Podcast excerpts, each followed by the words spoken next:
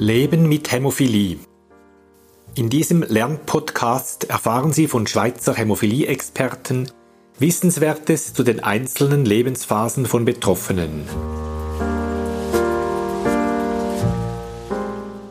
Mein Name ist Heinz Hengartner. Ich bin Hämato-Onkologe am Ostschweizer Kinderspital St. Gallen. Mit mir im Studio ist heute Dr. Lukas Graf, Leiter des Hämatologischen Ambulatoriums in St. Gallen. Lukas, heute gibst du uns einen Einblick in die Hämophilietherapie für junge Erwachsene. Ein wichtiges Thema für junge Erwachsene ist natürlich die Berufswahl. Was meinst du dazu? Gibt es Berufe, die Hämophile nicht lernen sollen? Ich glaube, bei der Berufswahl müssen wir zwei Aspekte beachten, die Bildung und die körperliche Belastung. Du zielst mit deiner Frage eher auf die körperliche Belastung ab. Die aktuellen Therapieoptionen mit guter Prophylaxe ermöglichen grundsätzlich ein großes Spektrum bei der Berufswahl.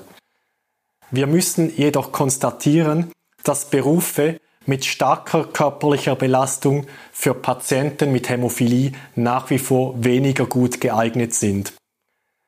Insbesondere solche Berufe mit starker Gelenksbelastung sowie auch Berufe mit hohem Verletzungsrisiko.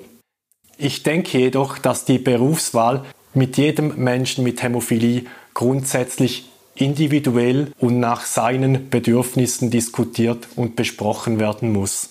Früher war gelegentlich bei Patienten mit Hämophilie ein Bildungsdefizit feststellbar, da sie durch häufige Blutungen vom Schulbesuch abgehalten wurden. Dies stellt allerdings heutzutage bei den jetzigen Behandlungen eigentlich kein Problem mehr dar. Wie ist denn die Situation, wenn Hämophile bereits vorgeschädigte Gelenke haben? Ja, das ist ja bei erwachsenen Patienten nicht so selten und hier muss tatsächlich Rücksicht darauf genommen werden. Und bei einigen Patienten ist die körperliche Belastbarkeit doch deutlich eingeschränkt.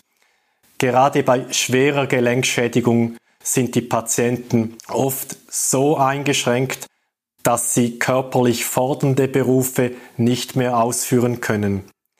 Dies ist für die Betroffenen oft sehr belastend. Es ergibt sich die Problematik einer allfälligen Umschulung, einer IV-Anmeldung.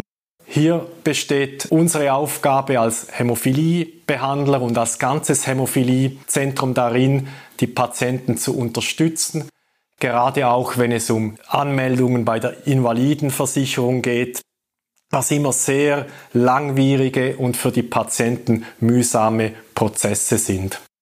Zu dieser Thematik der Berufswahl habe ich auch noch eine rechtliche Frage.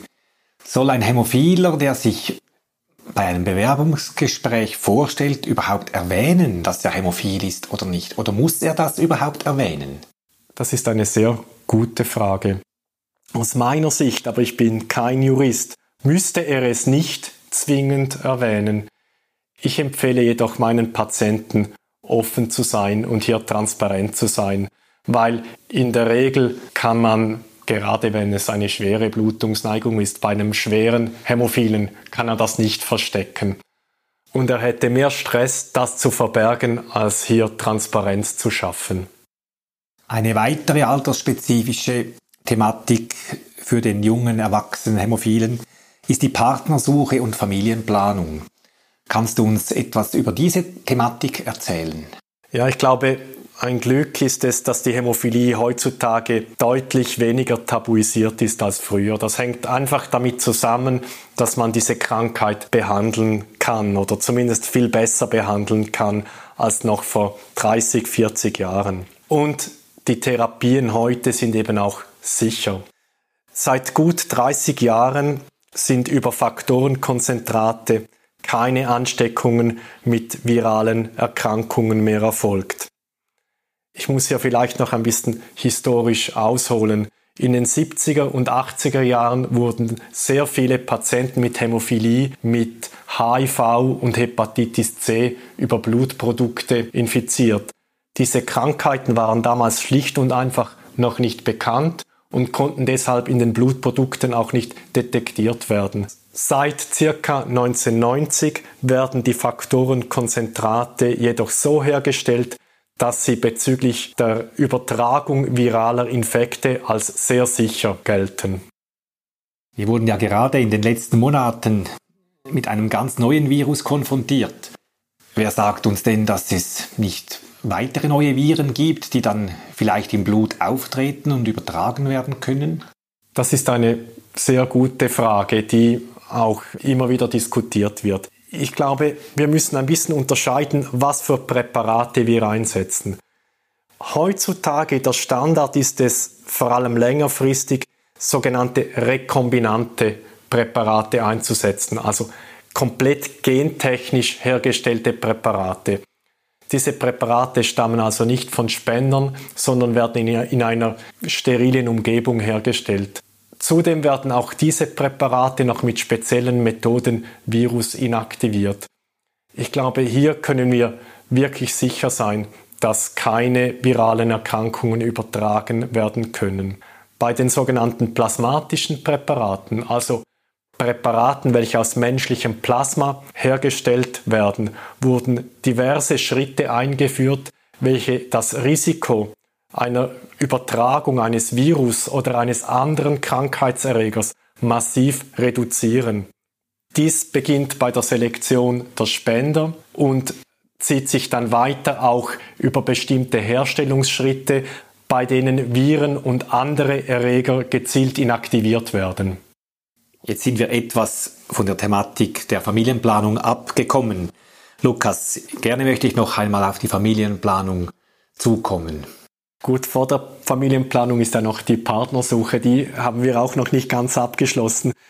Und hier möchte ich einfach noch dazu sagen, dass die allermeisten Patienten heute mit ihrer Krankheit sehr viel offener umgehen als möglicherweise früher. Ich rate meinen Patienten immer, ihre Partner früh und proaktiv zu informieren, weil das ist sicher sehr vorteilhaft und es ist auch wichtig, dass hier Vertrauen für eine Beziehung geschaffen wird. Sobald die Familienplanung ein Thema wird, treten jedoch oft viele Fragen und Unsicherheiten auf.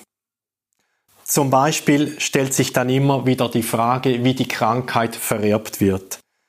Es ist wichtig, diese Themen im Rahmen der Hämophilie-Sprechstunde sehr offen und in der notwendigen Tiefe anzusprechen und auch die Partnerin, den Partner aktiv einzubinden.